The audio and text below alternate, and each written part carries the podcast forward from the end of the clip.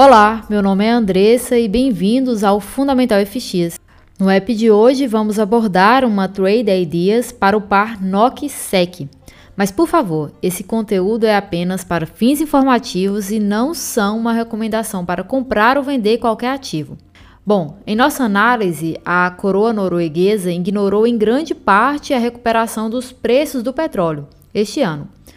Fazendo uma pequena observação sobre isso, o NOK é uma moeda de commodities e normalmente correlacionada positivamente com o petróleo. Aliás, o par NOK-SEC é correlacionado com o preço do petróleo, assim como o dólar canadense que estou sempre falando por aqui.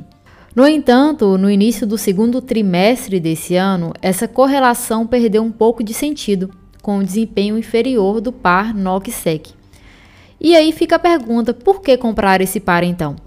Bom, já abordamos por aqui que acreditamos que a divergência de posturas de políticas monetárias serão um dos principais catalisadores para esse e os próximos semestres, e o fundamento para essa compra está aí.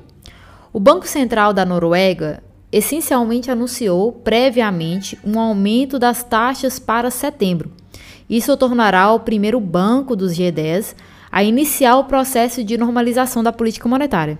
Já o Banco Central da Suécia está bem mais pacífico e bem mais longe de aumentar as taxas.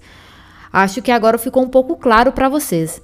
Acreditamos que essa divergência política irá dar suporte ao par NOC-SEC a obter alguns ganhos moderados. Espero ter ajudado e, por favor, incorpore essas informações com cuidado e consideração no seu plano de negociação e até mais.